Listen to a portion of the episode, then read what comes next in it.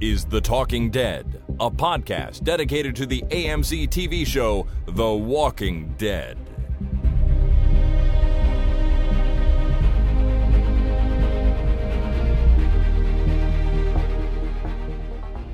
Hi, my name is Jason, And my name is Chris. and this is The Talking Dead, episode number 453, recorded Thursday, October 10th, 2019. Welcome to the program, everybody. It's time for our first feedback episode for the new season of The Walking Dead, which is season 10. Hooray! Hooray! Jason, how are you doing this fine Thursday? Well, I'm doing well. So we're season 10 on October 10th. That's right. That seems kind of coincidental. 10, 10, 10. season 10 on October 10. Yeah. Yeah. That's funny Cool. how that works out. That is kind of funny. All right. Well, I can always count on you to point something out about the date. Oh, well, that's nice. You remember way back when you used to say this day in history? Yeah, that was some time ago. That really was. That was, that's, you know, 10 years ago now. well, not quite. I didn't start it from the beginning, but there was a period there, probably between year two or three and maybe year six or seven. Right. Anyway, today in history, it's 10 10 10 uh, for season 10. Episode 1? it's a 1. Like, it's all binary. That's good. Yeah, very good. Well, all right. I didn't think of any of that to start, but here we are.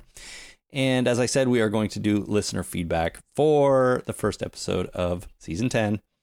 And uh, I think we should just get right into it. Cool. Listener feedback. First off, we have an email here from James in Blind River. And James says, thoroughly enjoyed the season 10 opener. I loved the Roman style shields and marching formation. Ross Marquand's portrayal of Aaron's intense and focused determination during the live ammo zombie practice was a treat to watch. I hope they make use of these Legionnaire tactics during a future battle with the Whisperers. I sure hope so. That'd be awesome. It would. And like I know it was just kind of the cold open. It was to ease us into the new season with something exciting. But also you kind of knew that it wasn't going to be super dangerous, right? Because they clearly were prepared and it was a training exercise. So it did get out of hand a little bit, but it was pretty obvious no one was going to get killed off in this opening scene. Um, but it was really entertaining to watch. And hopefully it's not just a sort of a forgettable scene, but it plays into the the bigger story later on in the season.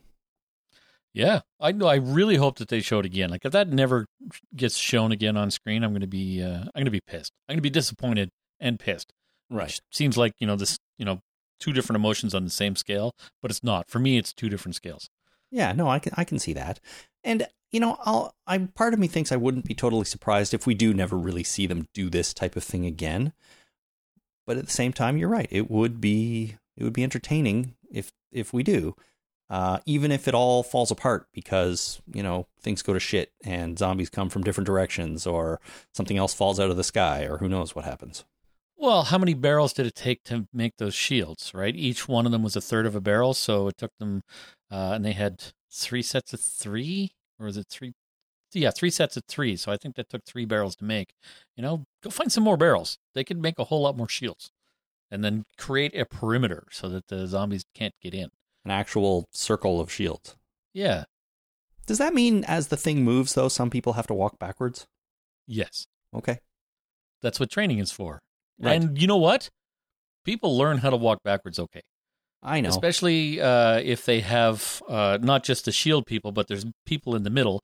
Like look at cameramen. You know the uh, the the handheld or body held uh, steady cams. yeah. When they're moving around like crazy motherfuckers, they have people behind them that are uh, guiding them, right? Right. Making sure that they don't ram into walls or there's a sound guy back there or the director gets in the way. This guy, he makes sure the cables are all untangled and that this guy is not going to run into anything and, and, you know, pushes directors and producers out of the way because they always get in the way of camera operators, I assume. Of course. But, uh, you know, this kind of thing is trainable.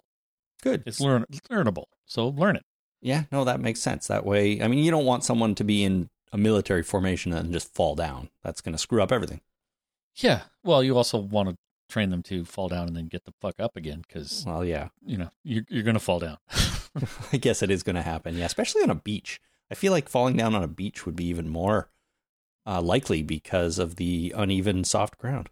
Yeah. I'm not entirely sure I could get up if I fell down on a beach. or would you want to? I would want to. The sand would be hot, and I don't like beaches. Oh, so yeah. I'm not entirely sure why I'm there in the first place, but uh, I might be beached if uh, if that happens. I, someone should write a short story about Jason going to the beach. I feel like there's a comedy potential there. Uh, well, you know, I go to the beach with Jasper, but I don't fall down. Where Jason fell down. at the beach and got beached. Couldn't get up. Yeah. Yeah. All right. So uh, next we have Lindsay on the internet. Lindsay writes One thing I hated was all the hero shots throughout the episode. It's like the showrunners found a new gimmick and just overused it. Felt a bit corny. Let's hope they get sick of it so we don't have to have a nitpick picnic. Well, Lindsay, for now, I don't agree with you because I thought the hero shots in this episode were great, especially some of the slow mo stuff with Michonne slicing zombies.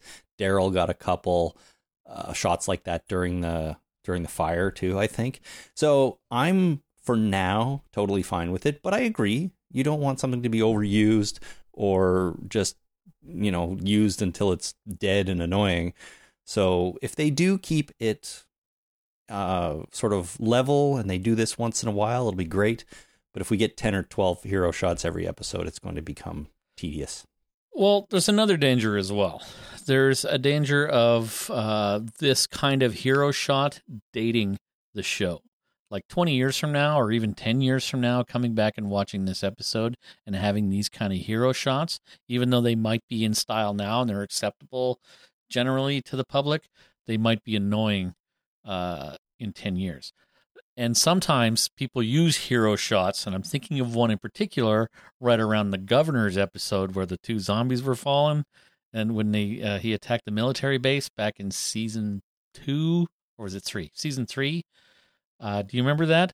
It was you might they might might as well have you know let pigeons loose behind him. Uh, Ah, do you remember that shot? I- that hero shot of I his? don't specifically. Are you talking about the scene where the governor, um, out in a out in a field in the forest, kills a bunch of military guys, and it's way too easy for him? That's right. It's way too easy, and there was a slow mo shot where people were falling behind him or in front of him. Oh, uh, and it was it was very much a hero shot, but it was past that kind of shot's due date. okay. Right? So, and that's why one of the reasons I hated it so much, and it's stuck in my craw for years and years now. These ones, I agree with you. I kind of liked them, but I'm worried that they did them right for the current time, and that that kind of thing might date the show in ten years. Hmm, interesting. I hadn't really thought of it like that. I just more think, as Lindsay says, if they overuse it, it Yeah. becomes meaningless. And we did get a few here in the same single episode. Did you notice another thing that also will date the show is that uh, that note drop thing?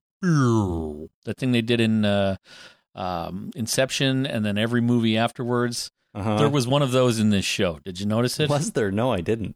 There was. It was. Uh, I'm not sure exactly when it was. I I made a mental note and I forgot to make an actual note, and I'm glad I remembered it. But there was one of those things in this show, and that will also date it.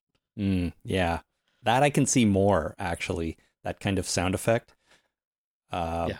They so- did it. It was subtle. It wasn't as bad as like Inception or like every friggin' second movie after that for years. Uh, it wasn't that bad, but it was subtle. Uh, it was okay, but don't do that again. All right. showrunners. Don't overdo Audio. it, people. That's key. Yes. Good. All right. Next up here is Jordan uh, from the internet. And Jordan writes uh, It would eventually be a concern that satellites deorbit naturally, but the odds of it landing in nearly one piece right next to our people? Okay, okay, suspension of disbelief. But now that I've seen it, it just doesn't feel like it belongs on The Walking Dead. The show started with one little group, and the world has gotten bigger with all these communities. But starting season 10 with a view of the entire Earth, that just feels too big. I don't know, maybe it just could have been portrayed better. Hopefully, it plays a larger role in the season.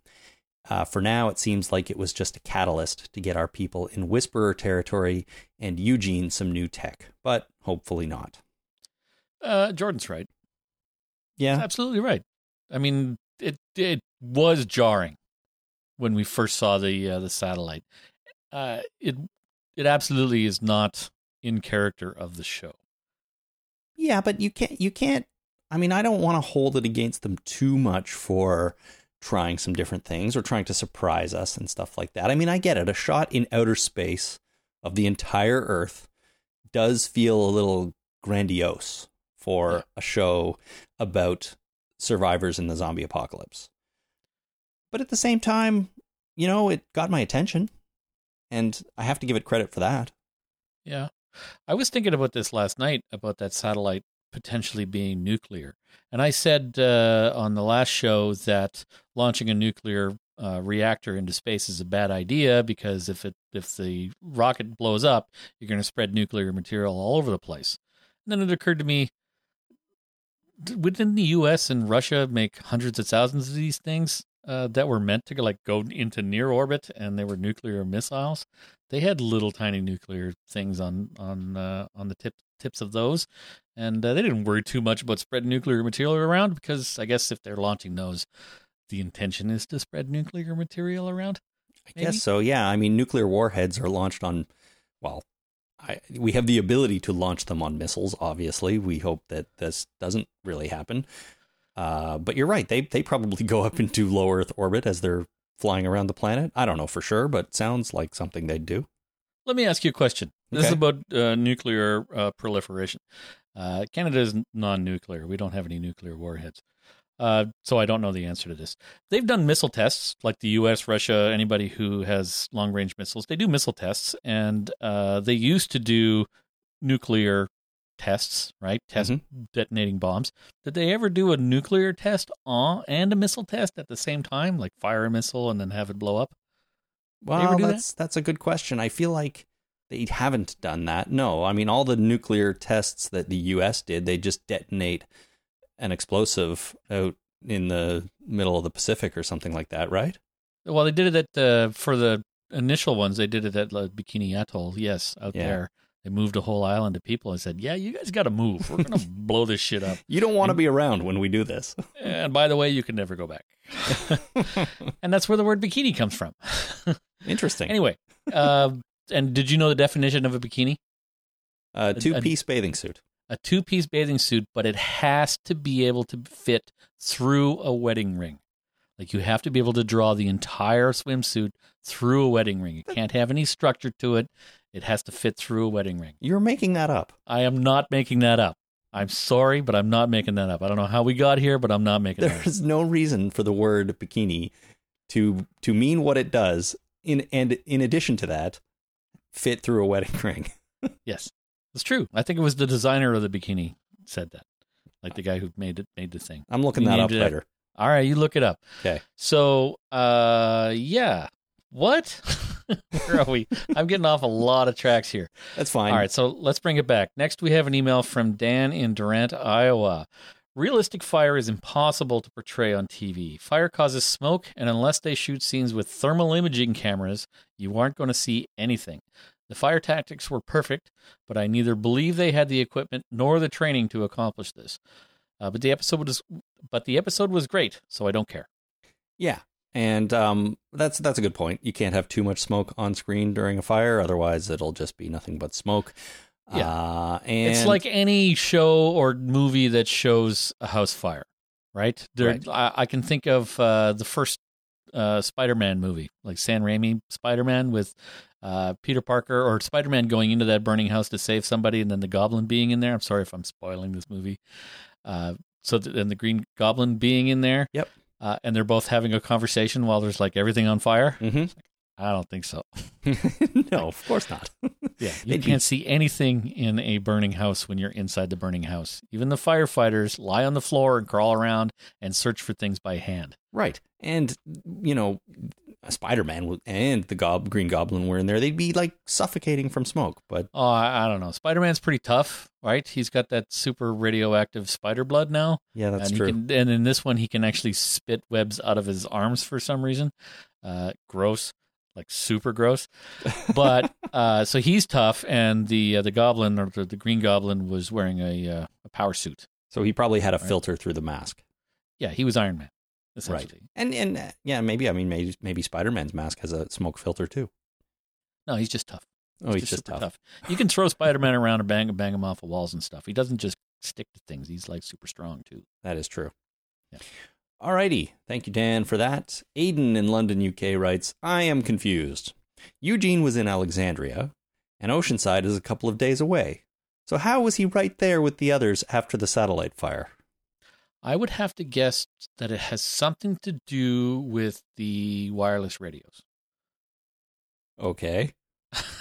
I don't know. it, it's a, you know he's right. That's that's ridiculous. Uh, it didn't take two days for the satellite to get there. No, it certainly didn't. Now, let me ask you a dumb question. Do we know for sure, and I feel like I should know this answer already, so people please don't bite my head off, but do we know for sure that Oceanside is actually a couple days away from Alexandria? I don't know if we know it, but I don't know for sure. Okay. And even if, but that being said, even if it isn't like 48 hours of travel away, even if it's eight hours of travel away or six hours of travel away, it did seem like he got there awfully quick. Now, to be fair, they started fighting the fire at night and they finished fighting the fire during the day. So that firefight was a good, could have been, you know, eight hours long. Well, the, and also the satellite came down during daylight hours, right? Uh huh. We saw the satellite hitting the atmosphere during the day, so we know it landed just at dusk, right? Right. And then if they fought the fire all night, maybe Eugene traveled and got there in the next morning. Yeah, it was not winter, so nighttime was probably nine o'clock at night. Let's you know if it's the middle of the summer, uh, so nine o'clock at night and daylight was at five a.m. Uh huh. Uh, something like that. That uh, that's what six, seven, eight, nine hours. Seven Yeah. hours, Eight, eight hours. eight hours. So that's an eight. So we have to assume that Oceanside is eight hours away from, um, from Alexandria by speedy horse. by Speedy You Horse. can't you can't run a horse for eight hours. It would die. Really? You can't ride a horse for eight straight hours? You can ride a horse. You can't run a horse. Oh, no, you can't, of course. You, not at a gallop, not at a trot. It's just you can mosey while playing a ukulele or a guitar or something and singing a cowboy song. You can do that for eight hours. But I don't think, and with rest periods, I think horses need to rest. They're not machines, right? They're they're horses. I don't know. Are you Right? sure? Yeah, I'm pretty sure.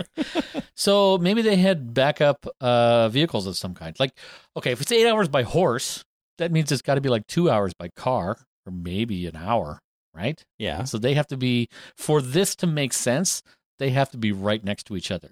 Like Oceanside has uh, has to be from Alexandria about how far our houses, yours and mine, are apart. Our houses are about 30 kilometers apart. Yeah. Well, how long is it? How long would it take you to walk that distance? Oh, a long time. To walk? Yeah. Eight, eight hours. Yeah, maybe. but by car, it's only forty minutes, right? right. Exactly. So If that. uh, maybe a little bit farther, like maybe not exactly, but they have to be pretty much on top of each other for like uh, Oceanside has to be a suburb of the same town that Alexandria is for this to make sense. So Aiden's right. This this is fucked up logic. They got some kind of weird fast travel portal going on here. Well, and at, you know, as shows or anything goes, you tend to increase or well decrease travel time by fast travel sort of tactics. Right. So they're as far exactly as far apart as the script says they are at any given time. That is the most important point right there. and tigers can crawl climb over walls in order to attack the appropriate person at the exact right time as well. That's a good callback.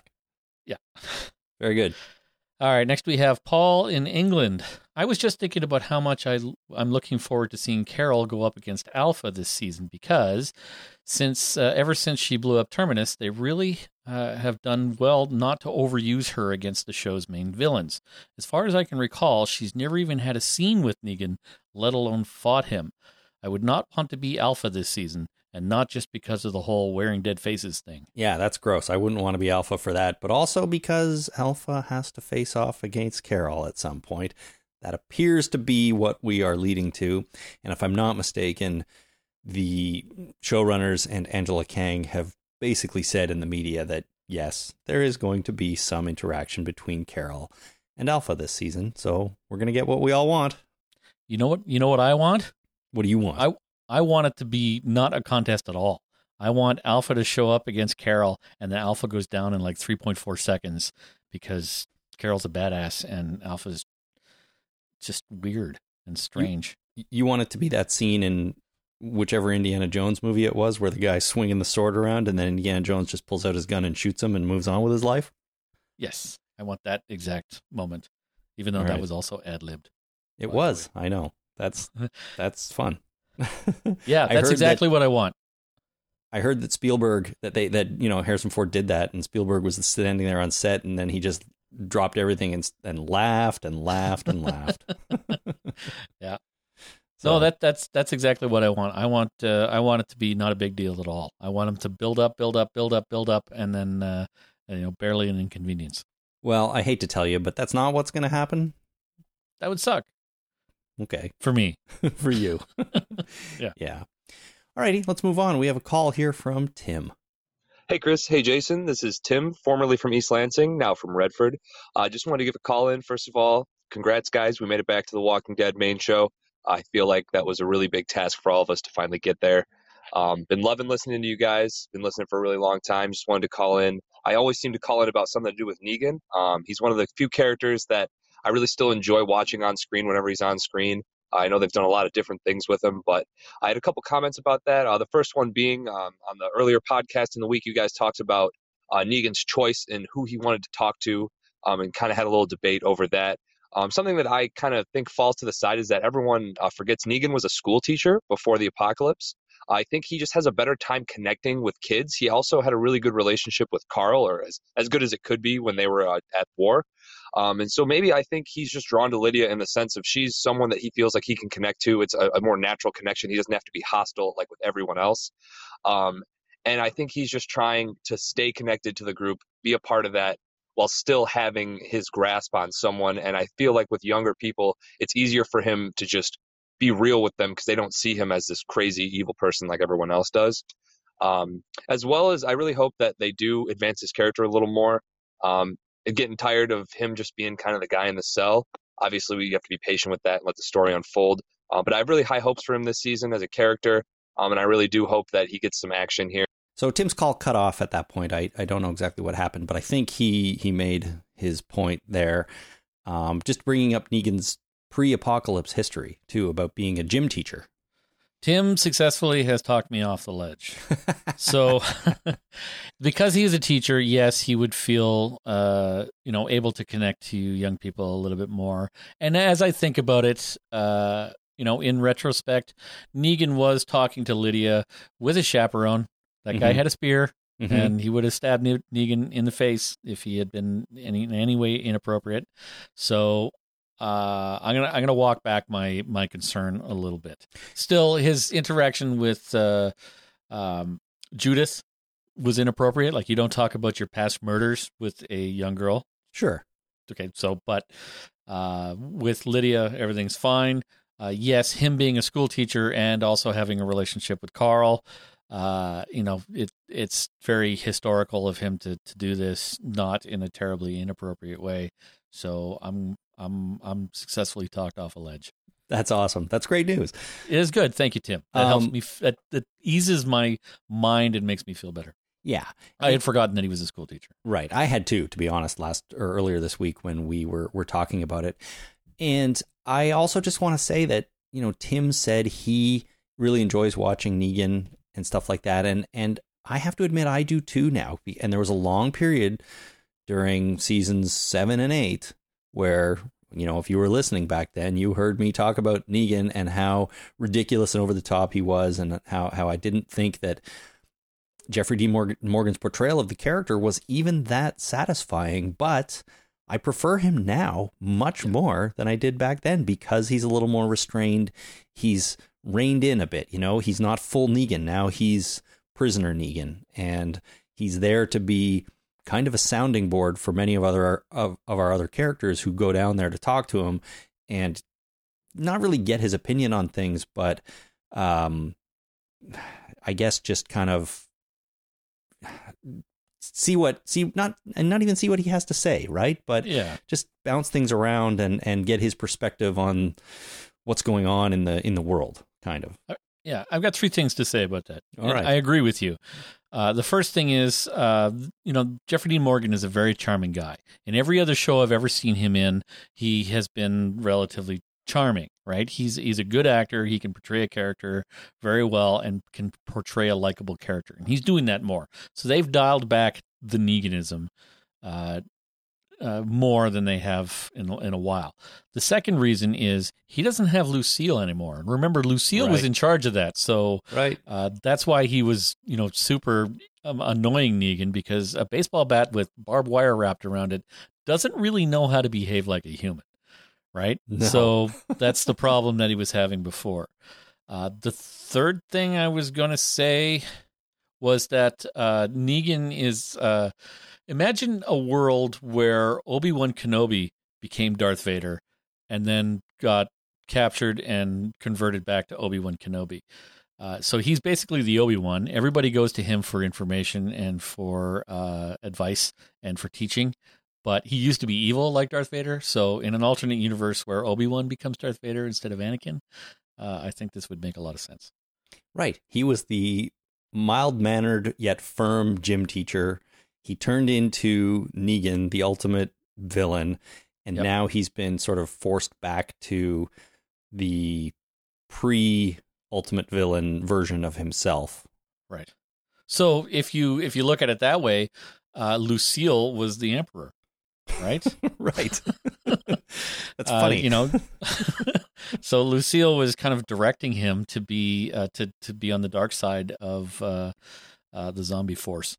Zombie force. Oh. Like the force uh, penetrates all living things. Mhm. Do you think the force had reanimated all these? Uh, like it, it, it, it already in, in, infests all of the people. Like if they all die, they all become zombies uh, without having to be bitten, right? Mhm. So it's uh, yeah, we got Star Wars going on here. Well, listen, it's not the first time you and probably me have compared this show to Star Wars or Gilligan's Island. Or It's also Gilligan's Island. yeah, fair. Um, I just Then never again, thought. Star Wars is Gilligan's Island, right? Is it? I don't know. I don't know if we need to go there. I think Star Wars is a derivative of Gilligan's Island. It has to be like the the professor, the skipper, Gilligan. Like Gilligan's uh, C three PO. No, he's R two D two. Anyway, Yeah. moving on. um, I just never thought we'd get to a point where the emperor is a barbed wire laden baseball bat. yes. Interesting. Yeah. All right. So uh, next we have a call from Gemma. Yeah, and I wanted to say Gemma makes a similar point to Tim actually, but uh, I wanted to play this as well because she brings up something else with regards to Negan. Hi, Chris and Jason. This is Gemma from South Wales calling about listener feedback for the first episode of um, season 10 of The Walking Dead. Ah, it's just so nice to have it back. But I just want to say about um, Negan and Lydia, what you said on the podcast this week. Um, I don't think there's anything creepy in regards to Negan speaking to Lydia, who happens to be a teenage girl. It's just that Negan, he was a teacher in his former life, and I think he just kind of relates well to young people. So, you know, it, it was, you know, his relationship with Carl wasn't just because, you know, Carl was like a teenager, but it was like something that Negan could relate to, and like he had a real affinity with Carl, the same he does with Judith. And even though she is a girl, but I don't think that really matters because you know it's just who she is. It's her personality that draws Negan and is you know is relatable to young people. And also, like Negan, you know, obviously he's a villain, and so is Lydia. So that's what they have in common, and that's why I had that little conversation as kind of the outsiders of living in Alexandria. So yeah, I don't think there's anything inappropriate the fact that Negan speaks to younger people. I think it's just who he relates to, if that makes sense. Um, otherwise, I look forward to the podcast again, and not that I didn't before. It's just so nice that to have like a series that's worth talking about again. Sorry, fear, but yeah, I'm looking forward to next week, and I'm looking forward to the podcast, and uh, yeah, I'll see you soon. Bye. Great, thanks, Gemma. So the reason I wanted to play that is because she brings up the point that Negan and Lydia are both outsiders in this community at, at, to different degrees, and one has been around a lot longer than the other. Um, she calls them both villains, which is funny because I haven't thought of Negan as a villain in a while now. Right? He he Really? doesn't seem He's Like- in prison. I know he's a bad guy, but he's just a prisoner now. He's Oh, not yeah, he's not the villain. he's not a and I don't even think of him that way anymore, especially now that we see him out tending to crops and doing other things, right? Um, but he's definitely an outsider. He's not part of the group. He's not part of this community. They don't want him to be, and it seems like I I get the feeling it seems like he never will be, but I have a feeling the show is going to go a different way with it. Uh, and so, and same can be said for Lydia, although she you know they're much more friendly to her she lives free of course and she she was more kind of rescued from the whisperers than anything else she didn't do anything to directly threaten our our main group here but it's an interesting point that they're both outsiders and therefore maybe Negan not just because he was a teacher or he identifies or relates to younger people better but because they kind of came to this group from something else and they weren't part of it from the beginning. Right. Well, that makes sense. Yeah. I Well, I mean, who was part of this group at the beginning? Right? well, yes, to be fair, not many of them are left. Daryl and Carol. Right. And I mean, I guess Michonne's been around for a long time, but Well, we didn't know who she was until season three. yeah. So right? like even season two, it was the uh, the season finale where her shadow showed up. Yeah. her uh, her shadow, that's right. Yeah, and no, I know, but I, I think of Michonne as being around for so long now that she's basically one of the originals. Uh, but there's a funny photo out there of all the like season one and two characters all sitting uh, posing for a group cast shot. Right. And somebody keeps changing individuals to black and white as they get killed off the show. Yep. And yeah, I think Daryl and Carol are the only ones left in color. Wow. It's kind of sad, but it is what it is. Well, I mean, it's uh, you know, that kind of speaks well for the show. Yeah, I I, suppose. I think that the show can la- outlast some main characters, uh, you know, dying, uh, and it can outlast, uh, you know, main actors leaving, Mhm. and still be compelling. And the show, you know, stays fresh that way. And uh, you know, killing off main characters. You remember in the comic when Shane died? All like, those years was- ago. all those years ago. I, I, you know, like what issue was that? Was that issue four or five or something like that? Yeah. It was. Uh, that was that's crazy. You know, it's it's Rick and Shane, Rick and Shane, Rick and Shane. Fucking Shane's dead.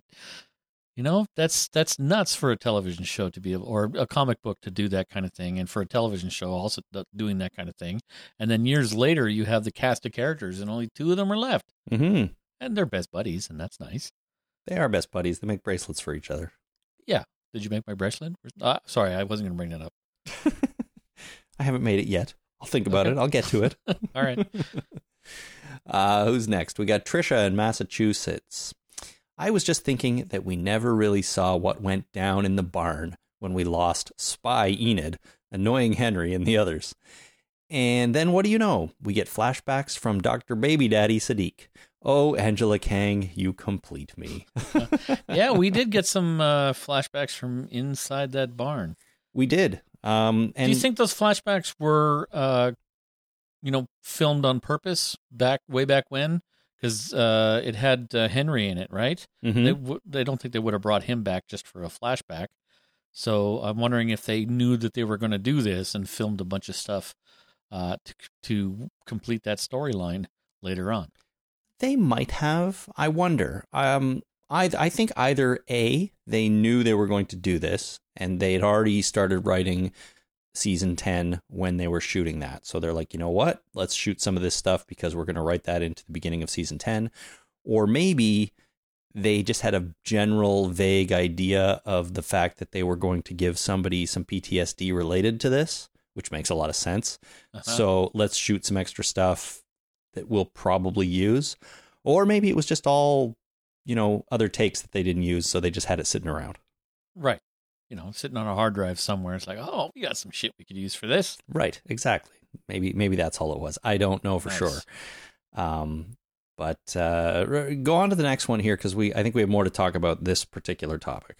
Sure, we have Chris in Syracuse. When Siddiq was having his PTSD flashback to what happened in the barn and then his conversation with Dr. Dante, I believe uh, these were hints of what really happened with Alpha and the Whisperers and how he actually survived.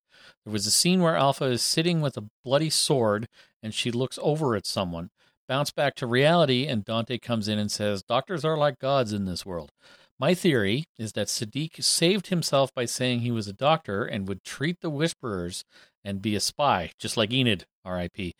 Or Alpha forced him uh, into the deal? Question mark. Yeah. Okay. So this is I wanted to read Chris's email here because I feel like actually now that I think about it, we kind of glossed over this scene when we did our recap a couple of days ago. Yeah. And that's my fault. I don't know why. I just Of, kind cour- of of course it is. I know, I just moved on from it. Um but there is a lot going on in this scene. Not only the flashbacks to the barn and whatever post traumatic stress that uh, Siddiq is having, but also the weird conversation with Dr. Dante. Like I when I watched it a thir- again a third time, it is an awkward weird conversation like about him coming in and saying we are gods in this world. He mentions it twice and the zoom in on his mouth and the suggestion that they get a room and then kiss me already. Like everything about it was really weird and awkward. And maybe to a certain degree that was the point, right? Yeah. Uh, but at the same time, it was strange. Um, and then there's the other fact that, as Chris mentions, there is a scene in those flashbacks that I think was definitely new. I don't think it was shot before, but it was where Alpha was sitting there with a sword, and it appears to be in that barn, I think, after the massacre. Yep.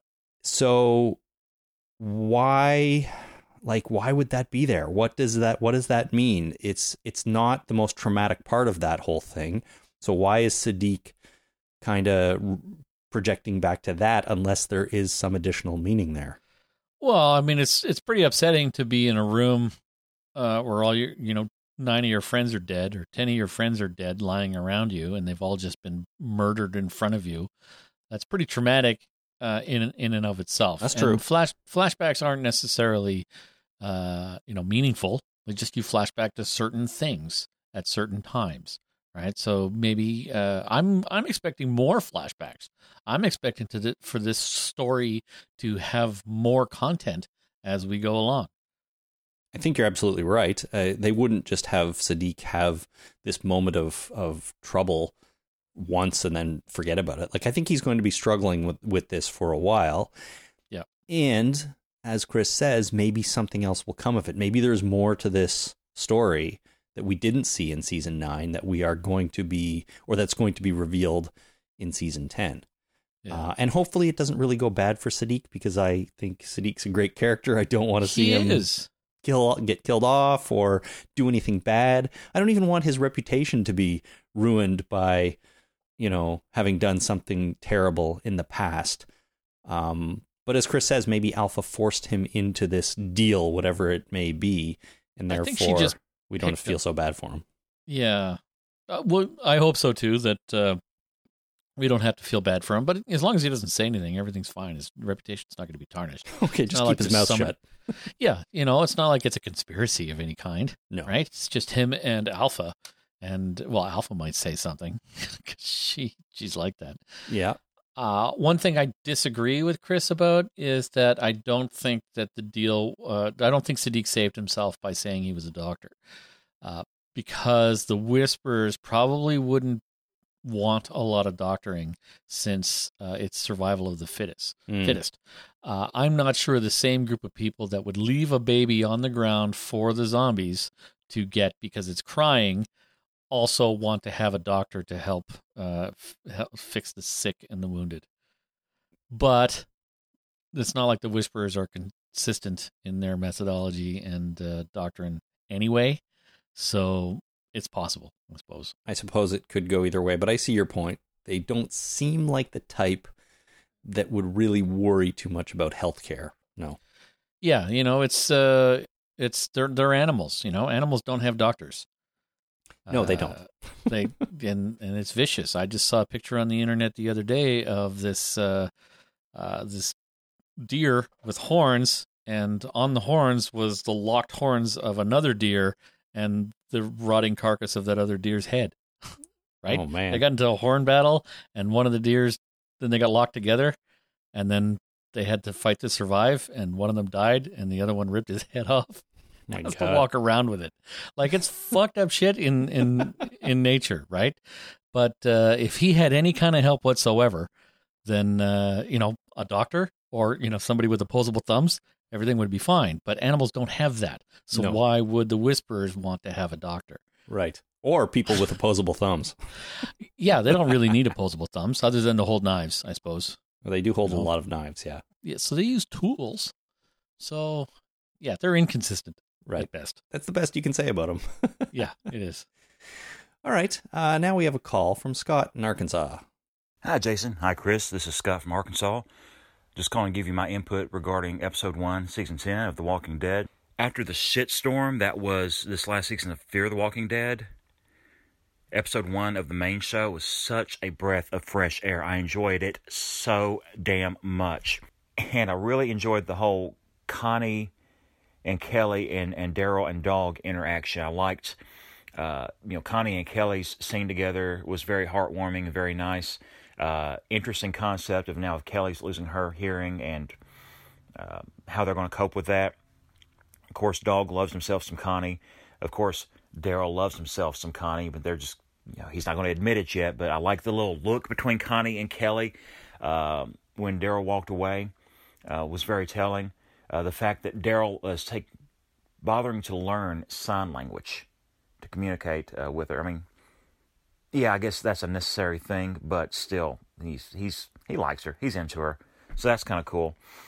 But anyway, guys, I'm really excited about where the season's going to go. I'm excited to hear what you guys think about it. So keep up the good work. Talk to y'all later. Bye.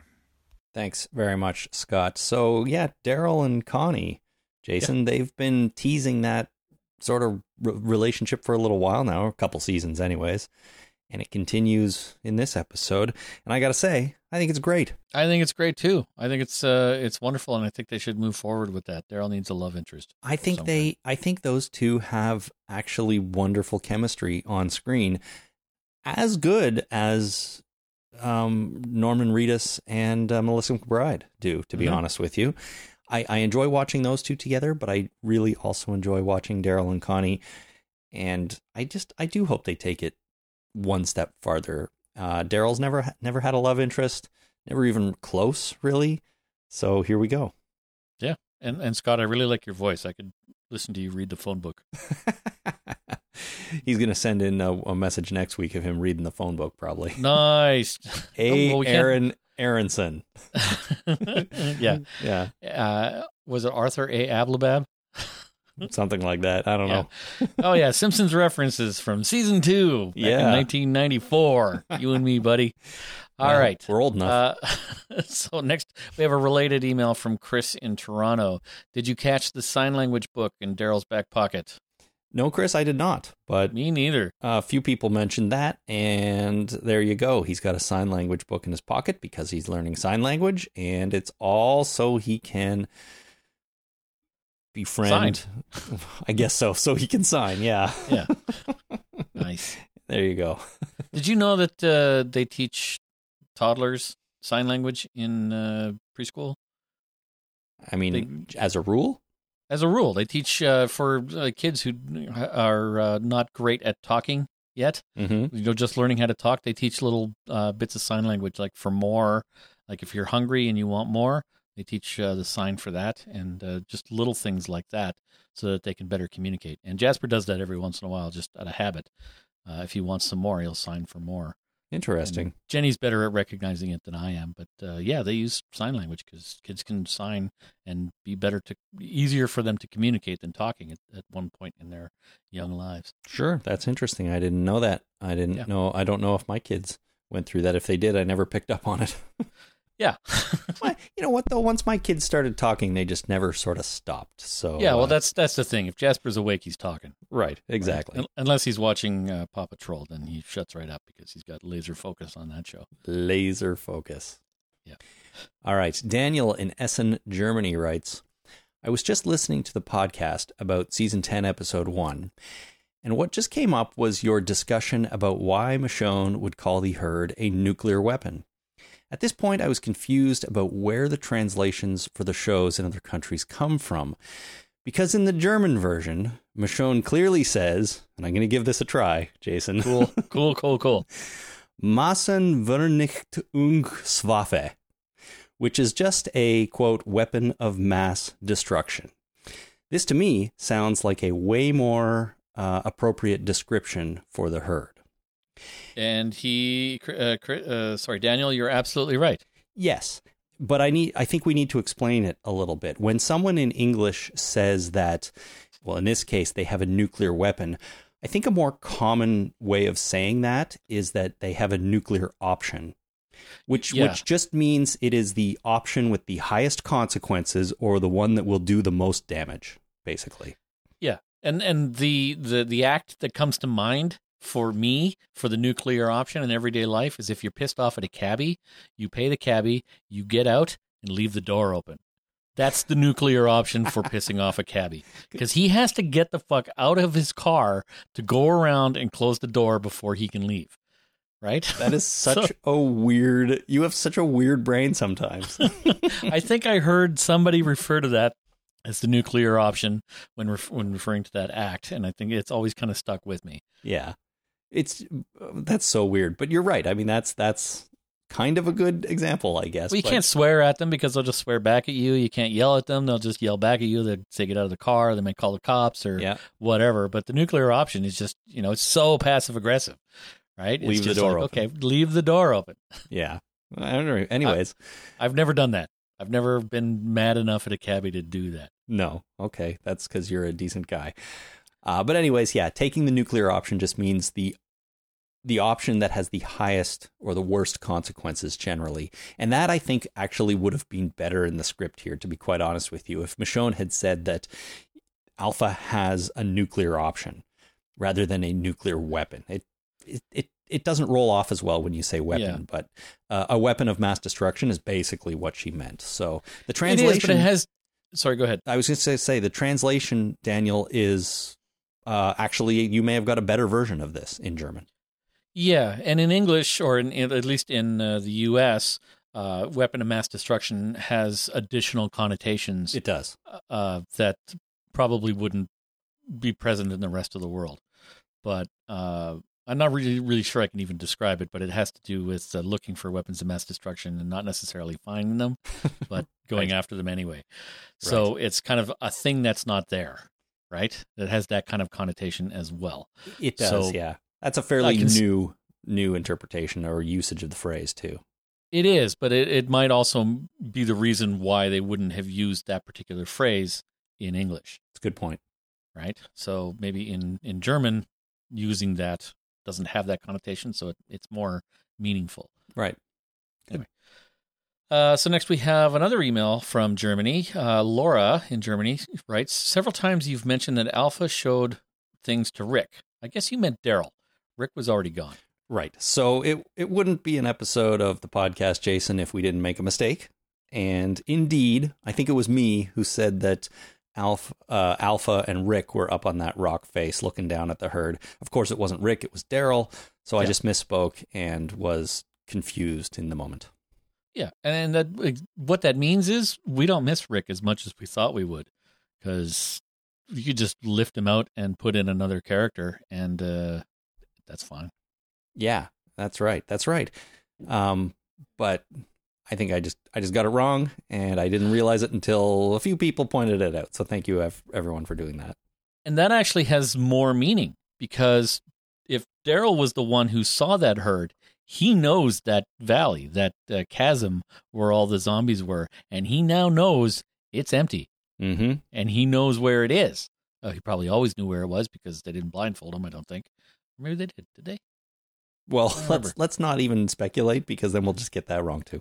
Anyway, he knows that valley. If we know that val- that that chasm, that valley, Daryl knows it, and therefore it's more meaningful, and it should have had more impact in the show than it did. Than just look them looking out on this valley and going, hmm, and then Daryl walking away. It should be something along the lines of, "What happened to their herd? They had a whole bunch of zombies in here, and uh, Michonne just mentioned the nuclear weapon. That's their nuclear weapon, and their uh, their their nuclear weapon chasm is empty. the chasm Right. of nuclear weaponry. yeah, so their weapon of mass destruction is missing. So that should actually be a thing in the show instead of just glossed over and then used for uh, Carol to see Alpha from afar. Well, but And and maybe it will be. longingly look at each other like they just want to look at the flowers. Yeah, maybe it maybe it will be a thing though, right? Maybe Daryl went up there specifically because he thought, okay, we're already in Whisperer territory. We had to come in to put this fire out. I'm going to go check on the giant zombie chasm, uh, and and before we leave because I have a chance to. And so now he's done that. He's going to go back and say, uh, Michonne, we may have a problem, Yeah, right? So And- I'm just saying it could be more of a plot point than we we think.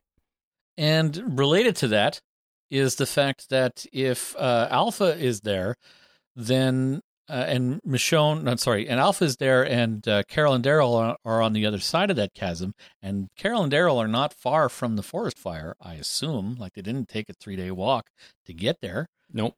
which means Alpha is close to the forest fire and probably still should be able to see the smoke. And Yeah. they saw the thing that landed and probably made a loud noise right near their encampment. So why the hell weren't they at the forest fire? Well, yes. Why weren't they? I think the Whisperers don't just don't care so much about that kind of thing. They're like, you know what, forest fire, big deal. We'll move over here until it goes out on its own. Uh, yeah, May may not be the best approach, but I feel but like they would see a thing coming in, right? They Yeah, yeah, saw yeah. the like they would hear the sonic boom of the uh, of the satellite coming down and crashing, and then all of a sudden there's a giant fire.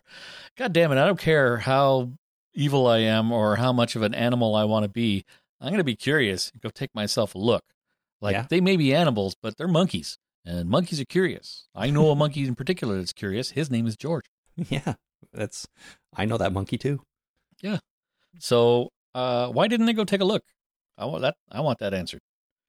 Uh, well, uh, yeah, maybe, but or or maybe they just don't care. Maybe they're like, that's a comet, that's a satellite, it's going to crash, big deal. Yeah. that's all I can think of. I don't I know. think I, I don't believe that. I don't believe that somebody would see that come down and a big fire, and then the, then the fire's out and not care. hmm Yeah, I guess so. A lightning strike starting a forest fire probably would make me want to walk away from that It's true. and, and maybe run because forest fires can outrun you if Yeah. you don't start right away. so, uh, yeah, it's just the fact that they're right there and they knew there was a fire because they had to know there was a fire, especially in the morning and at night they could see the fucking forest fire. hmm right? After they see the satellite coming down, uh, either they're going to be going towards that to take a look, or they're going to be going away from it because, damn it, it's a forest fire, and they're not stupid. Right, right. Well, I mean, it, it is what it is. The whispers are the, the the main thing is that we know the whispers are nearby now, Yeah. and we have our characters who've encroached on their territory, so the conflict is back on, basically. Right, and they're inconsistent and not very smart. right, but curious. No, not curious. The Whisperers? Yeah, because if they were curious, they would have gone to the forest fire. Well, they should be curious. Yeah, okay. They should be curious, but they're not curious. They're just oblivious, apathetic. the apathetic Whisperers. That's what I'm going to name my next band. Nice. It's a good band name. Yeah. Who's next? You's next. All right. Nick H on our Facebook page wrote, "That deer could have fed fed 200 people. In what world? It only fed 6 walkers." Well, I don't think the walkers ate the whole thing. Okay, so uh, here's the thing about this. There was a lot of controversy over the line Carol had when Daryl wouldn't let her go to get the deer is that she says it could have fed 200 people. And some people are like, what the hell? No way. And other people are like, yeah, of course it could. Check out the math. So go ahead and read the next email here, Jason, because we have a listener who has an explanation for this. All right. Jordan D on Facebook explains I also don't see what the issue people have with the deer line. Let's suppose there was 50 pounds of meat on that deer. That's 800 ounces of meat. For 200 people, that's 400. Uh, sorry. For 200 people, that's four ounces per person. Even more if uh, there's more than 50 pounds of meat. You also have to remember that they would have different standards from us on how much food is a lot. To us, four ounces of meat and a side of something else might be seen as a poor slash small eating. To them, a small plate would mean everything. We also know that they're growing veggies. So uh, even if it's less than 50 pounds of meat on that deer, throw the meat into a pot, put in some vegetables, and make a soup, and that would feed 200 people easily. Right. So I checked the math. Jordan's math checks out. And yeah, four ounces of meat maybe isn't that much, but it's certainly enough to keep you going.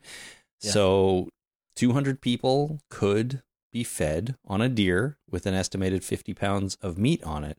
Uh, the deer could have been bigger, it could have been a little bit smaller, but either way, it doesn't seem like it's too far out of the realm of possibility that the deer would feed that many people.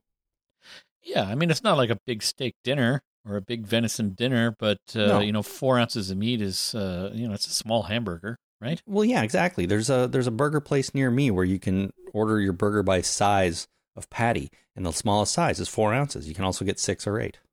Yeah, that's uh, the name of that place. Right, it's Hero Burger. That's it, Hero Burger. I should go there for lunch. Yeah. I've been there in a long time. So four ounces is not unreasonable at all, and uh, I yeah, you get four ounces and a bit of bread and some carrots and some corn, like a cob of corn. That's a feast. it's a meal Right? for sure. Well, it's you know, yeah, it's a, it's a meal, especially for people that are surviving uh, or learning, you know, surviving uh, hand to mouth. In the zombie apocalypse, where you need to ration food because you don't know where your next fifty pound deer is going to come from. So, how realistic it, is it that a deer has fifty pounds of meat? I think that is actually pretty realistic. Uh, I, you know, I'm not a hunter. I don't know. I've never, I've never uh, chopped up a deer myself or bought an entire deer's worth of meat. Um, but I did very rudimentary googling, and it sounds like 50 pounds of meat from a deer is not unrealistic. And some like big full-grown bucks, for example, could have more. Jenny and I bought a half a cow once. The front half or the back half? I don't know. There's uh, somebody Jenny's dad knows from up north where his cottage used to be, and they uh, they had cows, and when they do their slaughtering every once in a while, they uh, he thinks about buying a half a cow, and we went in together. He bought half a cow, we bought the other half, and they were a butcher. They butchered. It was all butchered and stuff. We didn't show up with half a cow and say "Good luck, pal." Yeah, I know. because that would be the end of I, I probably wouldn't eat meat after that if I had to carve up a cow. But it was all nice and packaged in butcher paper, and uh, it was a lot of fucking meat. I don't know how much it weighed or anything, but uh, it took a long time to get through that uh, roasts and steaks Yeah. and uh, hamburger and stuff. You got to you got to have a good freezer if you're going to do that. Yeah, we had a big freezer. It uh, it took a lot of freezer space Yeah. for that. So uh, you know, a deer is half a cow. Would you, I don't even know. Uh, I don't know. I don't think so. I don't. I don't know if you can make that comparison. is a lot of meat. I can tell you that. Sure. You know, half a cow is a lot of meat. I don't Sure. know about deer. Anyways, the math seems to check out. So uh, I'm going to go with Jordan. That 50 pounds of meat on a deer feeding 200 people, not a big deal. All right, a couple more here. We have a call from Hannah. Hi, it's Hannah calling from London. Maybe it's because I've got British teeth that look like I've been in an apocalypse when I've merely been brought up within the National Health Service. But their bright, white, shiny teeth are really starting to get to me. I mean, shouldn't they all look like Elizabeth I by now? I know they're not caning much sugar, but uh, what's happening with this sort of Donny Osmond smile thing? Um, I'm really hoping it doesn't impede my future watching, but right now I've got issues. All right, thank you, Hannah. I wanted to play that because I think it's um, a little bit funny and Yeah. uh, a, a sort of a strange observation, but that's okay. Just that everybody's teeth on the show are really bright, white, and perfect looking. And Well, yeah. I was, but I was wondering, like, would it really, would your teeth really deteriorate that quickly into, you know, crap if, if the zombie apocalypse actually happened?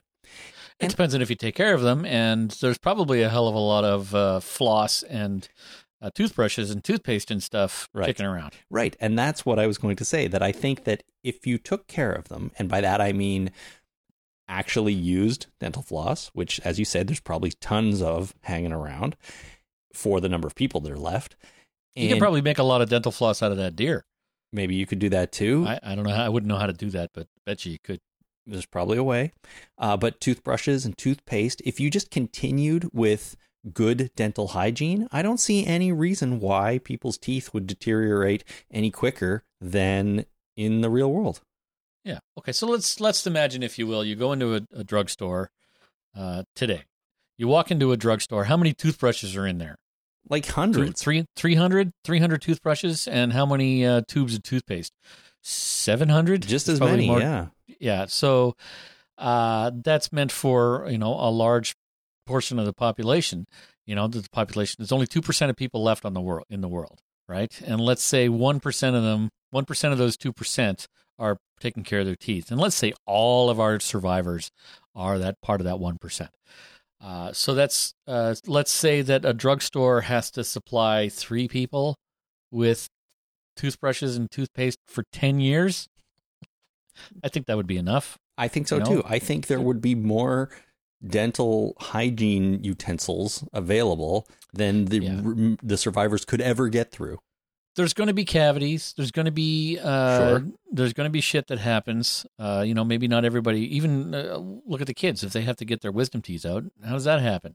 I guess uh, Doctor Dante is an orthodontist as well. Maybe. Uh, maybe he's uh, you know maybe that's what his doctor doctorate. You still say doctorate or specialization is uh, dentistry, and maybe uh, that's what he does. Is he puts on nice white caps for everybody. And then uh, they have teeth whitening at grocery store, drugstores, what now too, right? Uh huh. You get the teeth whitening contraption of some kind. Well, I, assume mean, I think it's just extra Strips? chemicals in the toothpaste. yeah, they mostly. got they they have that Yeah. drugstores. So Yeah. why not take some of those and you know have some nice bright teeth? Or maybe they're taking them off pigs, right? Maybe you kill a pig because they have. We know there's pigs kicking around. Why not uh, take all the teeth off the pigs and use those as dentures? because that's weird, and I don't think it's unnes- I don't think it's necessary. yeah, yeah, it's weird things have happened. They used to make false teeth out of other people's teeth that didn't need them anymore, like dead guys. that's creepy. Yeah. Well, Hannah, at least they're not doing that, and uh, How do you know?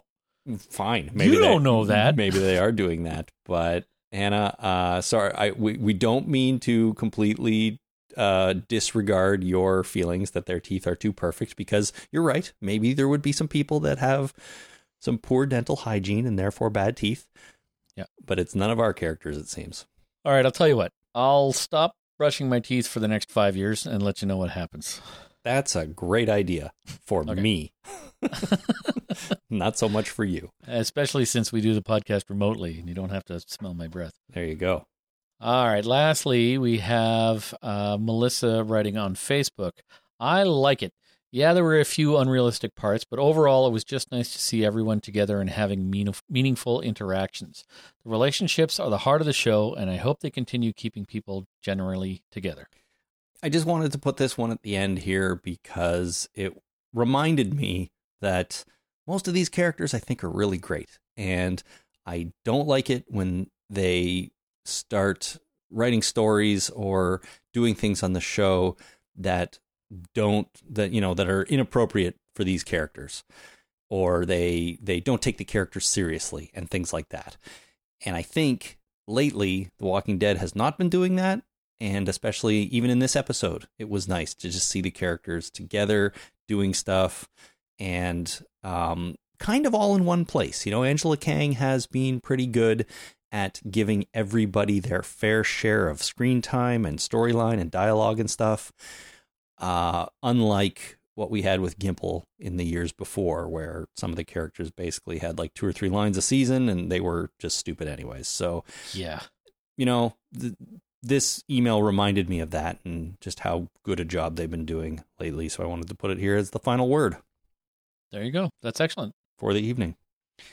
All right. That's all our feedback about season 10, episode 1. Man, every time I say season 10, I a little part of me goes, "Boy, I can't believe it's season 10." Not a lot of shows make it to season 10.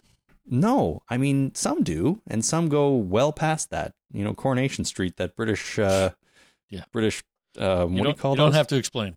Yeah, what do you call that? Though? Soap opera. Soap opera. Yeah, it's been going for what eighty years or something. Yeah, there's no yeah, and Doctor Who, Yeah. and uh, there's lots of shows that you know last a really really long time. But you know, making it to ten is rare. Yes.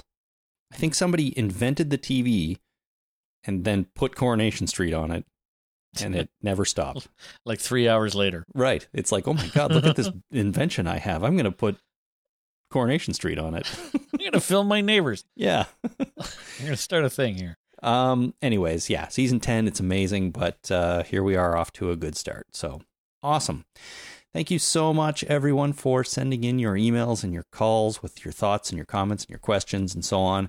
It is wonderful to get it. We love reading it, and uh, I think it just enhances enhances the experience of the show for us and hopefully for you guys too. Uh, you know, it's it's it's fun to hear other people's perspectives, clarifications, and all that kind of stuff. So great job. We will be back next Tuesday night uh, when we record about season 10, episode 2, which is called We Are the End of the World. So I'd like to get some title reads on that one. I think there's some potential there for some good Sure. title reading. Sure is. Um, if you'd like to send one in, record yourself saying those words or whatever, singing those words, you know, whatever you come up with, performing those words, and email that in to talkingdeadpodcast at gmail.com. Um, so next week, I will be away. I have to travel for work. I'm going to Austin, Texas for most of the week. So I'm just saying that because you never know what might happen. Hopefully, it doesn't affect the podcast schedule in any way and no one will be the wiser. But just in case it does, or some, you know, work responsibilities get in the way, we'll try to let everyone know. But if you don't see the podcast out at the normal times, please have faith that it will still be coming um, soon. But I'll be in Texas and recording from the Texas arm of the Talking Dead podcast recording studios, Cool. which should be fun. Uh, okay, so that'll be Tuesday, and uh, then we will go from there. So in the meantime, if you want to get in touch with us, check us out on Facebook at facebook.com slash the talking dead. You can visit our website where all of our episodes are there, all the way back to the beginning. And also, you can send us messages by clicking on send voicemail at the top, and that'll allow you to record a message right through your computer and email it straight to us. And speaking of email, if you want to send messages that way, send them to talkingdeadpodcast at gmail.com. And I feel like I'm about to sneeze, Jason, so we got to wrap this up. Wrap it up. Until next time, everyone, my name is Chris. My name is Jason. Thanks for listening. Achoo!